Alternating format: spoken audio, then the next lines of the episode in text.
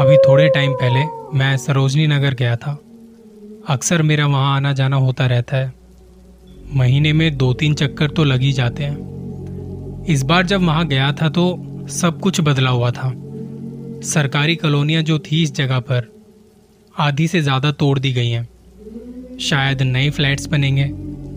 मेरा दोस्त दीपक मेरे साथ था। अपनी स्कूटी से गए थे हम। पार्किंग की बड़ी दिक्कत होती है वहाँ। तो पहले तो हमने पार्किंग ढूंढी और उसके बाद निकल पड़े मार्केट की तरफ़। अब यहाँ पे होता क्या है? आप जिस चीज़ के लिए वहाँ गए हो, वो लेने के चक्कर में पता नहीं और क्या क्या ले लेते हो। शाम को गए थे हम और घूमते फिरते खाते पीते रात हो चली। दस बजे के आसपास दुकानें बंद हो रही थी। थोड़े थोड़े लोग अभी भी थे वहाँ पे। दीपक ने कहा कि चल चलते हैं, टाइम बहुत हो गया है। पार्किंग की तरफ़ गए।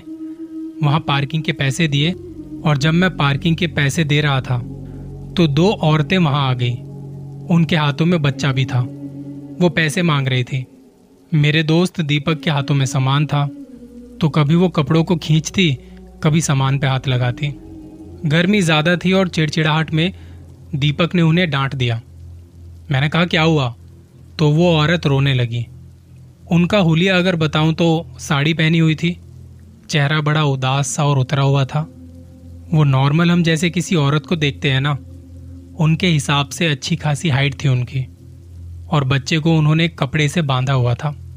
जब दीपक ने डांटा तो वो रोती रोती पता नहीं कहाँ चली गई। मैंने पार्किंग से स्कूटी निकाली और हेलमेट वगैरह पहना। तब वहाँ चार औरतें एकदम से आ गई। शायद हमने ज़्यादा ध्यान नहीं दिया कि कहाँ से आई, कैसे आई। और वो स्कूटी के आसपास आके खड़ी हो गई।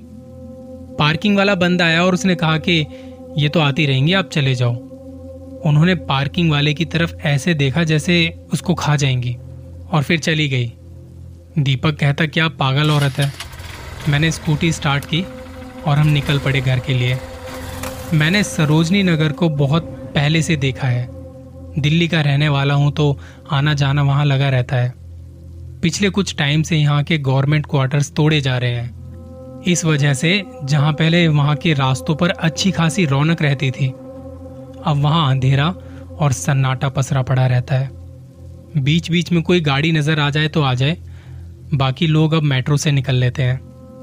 उस दिन मैंने दीपक को कहा था कि ऑटो से चलते हैं या मेट्रो से चलते हैं। पर उसने कहा कि स्कूटी निकाल ले यार, मैं पेट्रोल डलवा दूँगा। मैंने कहा, भाई, गर्मी हो रही है, हेलमेट पहनेंगे और बुरी हालत हो जाती है ऐसे में। खैर, मैंने उससे और ज़्यादा बहस नहीं की। स्कूटी स्टार्ट की और आ गए हम दोनों। जब सामान वगैरह लेके और वहाँ से निकले तो सवा दस के आसपास टाइम हो रहा था। हम जा रहे थे। अंधेरा ज़्यादा था और दूर दूर तक कोई नहीं। टूटे फूटे घर थे और उनका मलबा वहाँ पड़ा हुआ था। ना कोई बैरिगेटिंग थी, ना कोई चौकीदार। हाँ कुत्तों के भौंकने की आवाज़ लगातार आ रही थी। हम दोनों अपनी ही मस्ती में बात करते हुए जा रहे थे। बात करते करते दीपक ने मुझे कहा, भाई, अब तो ये ऐसी जगह हो गई है ना कि किसी को मार वार के भी फेंक दे तो पता ना चले। चार पाँच कुत्तों का झुंड एकदम से स्कूटी के पीछे भागने लगा। और होता यह है कि अगर आप स्कूटी या बाइक पर हो तो वो आपके पीछे भागने लगते हैं। और थोड़ा धीरे हो जाओ तो वो रुक जाते हैं। मैंने स्कूटी धीरे धीरे रोकी और वो पीछे हो गए। दीपक कहता कि, अबे, काट लेंगे। मैंने कहा, कुछ नहीं होगा। जब वो कुत्ते वापस जा चुके थे तो स्कूटी को फिर से स्टार्ट किया, पर वो स्टार्ट नहीं हुई। बार बार कोशिश की, पर वो स्टार्ट ना होके दे। दीपक स्कूटी से उतरा और मैंने स्कूटी से उतर के उसमें किक मारनी शुरू की। पाँच छः बार कोशिश करने के बाद स्कूटी स्टार्ट हुई। जब हम दोनों बैठे और जाने को हुए तो हमसे तकरीबन पचास या साठ मीटर दूर स्कूटी की हेडलाइट में देखा तो रोड के बीच में कोई बैठा है। दस पंद्रह सेकंड लगे हमें समझने में कि कोई वहाँ पे है। दीपक ने भी कहा कि कौन है आगे जो ऐसे रास्ते के बीच में बैठा है। उसने अपने घुटने मोड़े हुए थे और हाथों को उस पर रखा हुआ था।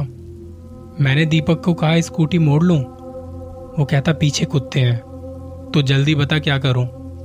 उसने कहा, चल सीधा निकल और स्कूटी थोड़ी तेज चले हो साइड में से निकल जाएँगे हम। जैसे जैसे हम आगे बढ़ रहे थे, वो एक के पीछे एक, चार औरतें बैठी हुई थी। बिल्कुल रोड के बीचों बीच मेरे हाथ कांपने लगे और मुझसे स्कूटी चल के ना दें। सामने से वो औरतें खड़ी हुई और धीरे धीरे हमारी तरफ़ आने लगी। पीछे से दो तीन कुत्ते स्कूटी के पास तक आए और भौंकने लगे। वो हमारी तरफ़ देखकर नहीं भौंक रहे थे। सामने से आती उन औरतों की तरफ़ देख के भौंक रहे थे। मैं स्कूटी स्टार्ट करने की कोशिश कर रहा था, पर वो स्टार्ट नहीं हुई। पैरों से धीरे धीरे मैं स्कूटी को थोड़ा पीछे करने लगा, और वो कुत्ते भी हमारे साथ साथ पीछे हट रहे थे। हम दोनों आगे पीछे देख रहे थे कि कोई मदद मिल जाए, कोई मदद के लिए आ जाए, पर कोई गाड़ी भी नज़र नहीं आ रही थी। वो औरतें अब हमारे काफ़ी नज़दीक आ चुकी थी। एक पॉइंट आया जहाँ से हमारा भागना भी मुश्किल था। वो चारों अब एकदम से स्कूटी के आगे पीछे खड़ी हो गई। ये वही औरतें थी जो हमें पार्किंग में मिली थी। इनके हाथ में बच्चा भी था। उन बच्चों में कोई मूवमेंट नहीं हो रही थी। ना वो रो रहे थे, ना हिल रहे थे। उन चारों ने अपने हाथ आगे बढ़ाए, जैसे कुछ मांग रही हो। और फिर रोने लगी। वो आवाज़ वहाँ अंधेरे में, सन्नाटे में गूंज रही थी। दीपक और मैं बुरी तरह से डर चुके थे, और तभी दीपक के पीछे से किसी ने कंधे पे हाथ रखा। पीछे खड़ी औरत उसे हिला रही थी। मेरे सामने वाली औरत ने स्कूटी का हैंडल पकड़ के उसे हिलाना शुरू कर दिया। हमारे दाएँ बाएँ जो औरत खड़ी थी, वो बैठ गई। उन्होंने अपने बच्चों को सड़क पर रख दिया। बच्चों को कुछ कपड़े से ढका हुआ था। बस उनका चेहरा नज़र आ रहा था। धीरे धीरे अपने बच्चों से कपड़ा हटाने लगी। और जब कपड़ा पूरी तरह से हटा तो उनका नीचे का शरीर नहीं था। दीपक बुरी तरह से चिल्ला रहा था कि कोई हमारी मदद करो और मेरी आवाज़ नहीं निकली। तभी पीछे वाली औरत ने दीपक के मुँह पर हाथ रख दिया। वो छटपटा रहा था। उसके हाथ में जो सामान था, वो बैग उन्होंने उठाया और जाने लगी। एक के पीछे एक वहाँ से वो किसी टूटे घर की तरफ़ चली गई। कुत्ते उस घर की तरफ़ देख के भौंक रहे थे। तभी किसी एक औरत ने पीछे पलट के देखा और वो कुत्ते वहाँ से भाग गए। फिर उसने हमारी तरफ़ देखा। दीपक ने कहा, भाई, स्कूटी स्टार्ट कर और निकल यहाँ से। मैंने कांपते हुए हाथों से स्कूटी स्टार्ट की। पहले जहाँ वो स्टार्ट नहीं हो रही थी, अब एकदम से स्टार्ट हुई और हम निकल गए वहाँ से बाहर की तरफ़। आगे कुछ दुकानें खुली हुई थी। दो चार लोग खड़े थे। उनसे मदद मांगी कि अभी हम जहाँ से आए हैं वहाँ पे हमारे साथ ऐसा ऐसा हुआ था। दुकान वाले ने कहा, उन औरतों के बारे में कई लोगों ने बताया है। वो लोगों से सामान लेके चली जाती हैं और जब उन्हें वापस ढूँढने जाओ तो वो मिलती नहीं कि कहाँ गई। पुलिस वाले भी घूमते हैं वहाँ पे, पर उनके बारे में किसी को कुछ पता नहीं चल पाया। ना जाने कब ये घर दोबारा बनेंगे, कब यहाँ पे कॉलोनी बसेगी। ऐसी सुनसान पड़ी जगहों पर ऐसी ऐसी घटनाएँ अक्सर होती रहती हैं। कई चौकीदार आए थे ड्यूटी करने, पर वो लोग भी ज़्यादा टिके नहीं। दिन के समय कई मजदूर आते हैं, तब सब सही रहता है, पर रात ढलते ही यहाँ का माहौल अलग हो जाता है। बस कुत्ते भौंकते हैं और किसी के रोने की आवाज़ आती है, पर वो कौन है, कोई नहीं जानता। अभी तो आप चले जाओ, कल एक बार दिन में आके देख लेना। दीपक और मैं वहाँ से निकल गए। साढ़े दस बजे से ज़्यादा का टाइम हो रहा था। और हमारी हालत खराब थी। हमने घर में किसी को इस बारे में कुछ नहीं बताया। वो रात जैसे तैसे बीत गई। अगले दिन सुबह दस बजे दीपक का फ़ोन आया मुझे। उसने कहा, चल चलते हैं एक बार। मैंने एक मिनट का पॉज लिया और कहा, ठीक है, ग्यारह बजे तक निकलते हैं। तैयार होके हम ग्यारह बजे से पहले ही निकल गए थे। आज भी स्कूटी लेके गए थे। पंद्रह बीस मिनट बाद उसी जगह पर आए जहाँ पे कल हमने उन औरतों को देखा था। आज वहाँ कुछ मजदूर काम कर रहे थे। इस वक्त वहाँ चहल पहल भी थी। हमने एक दो मजदूरों से इस बारे में बात की। तो उन्होंने कहा कि हमें तो ऐसा कुछ नहीं दिखा यहाँ पे, ना कोई सामान पड़ा हुआ था। फिर हम दोनों अब उस पार्किंग वाली जगह पर जाने लगे, जहाँ हमने स्कूटी खड़ी की थी। पार्किंग वाले से पूछा उन औरतों के बारे में। उसने भी कहा कि पता नहीं साहब, यहाँ तो बहुत से मांगने वाले आते हैं। फिर हम दोनों वापस उसी रास्ते पर जाने लगे जहाँ से अभी आए थे। दीपक का ध्यान यहाँ वहाँ था और एकदम से स्कूटी रोकने को कहा। उल्टे हाथ की तरफ़ जहाँ कुछ ईंटें पड़ी हुई थी, वहाँ चार औरतें बैठी थी, जिनकी पीठ हमारी तरफ़ थी। उनकी गोद में भी बच्चे थे। स्कूटी को साइड में खड़ा किया और हम दोनों उन औरतों की तरफ़ जाने लगे। जब हम उनके पास पहुँचे, उनके पीछे से खड़े होकर हमने कहा, जी सुनिए। तब उन्होंने एकदम से पलट के देखा। पर ये वो औरतें नहीं थी जो कल रात हमने देखी थी, जो हमें मिली थी। वापस स्कूटी तक आए और जिस दुकान के पास कल हम रुके थे, वहाँ जाके पानी की एक बोतल ली और उस दुकान वाले से बात की।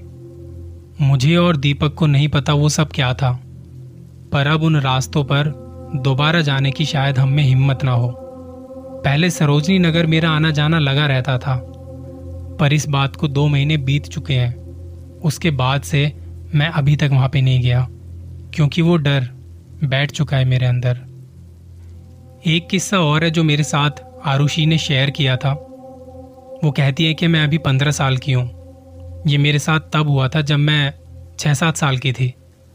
मैं जहाँ रहती थी, वहाँ पर ऐसा कहा जाता था कि रात के वक्त तीन औरतें उस इलाके में घूमती हैं।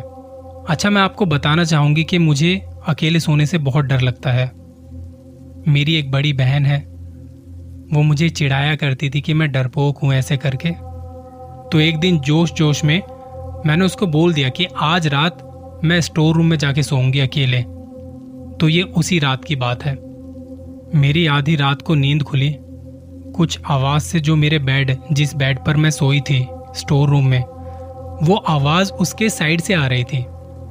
मैंने आँखें खोलकर देखा तो तीन औरतें मेरे पास बैठी हुई थी और मुझे सहला रही थी, जैसे वो मुझे सुला रही हो। जब उन्होंने देखा कि मैंने अपनी आँखें खोली हैं, उस वक्त कुत्तों के भौंकने की आवाज़ भी बहुत आ रही थी। जब उन्होंने देखा कि मेरी आँखें खुली हैं, मैंने अपनी आँखें खोली हैं तो एक औरत ने मुझसे पूछा, तुम कौन सी लोरी सुनोगी?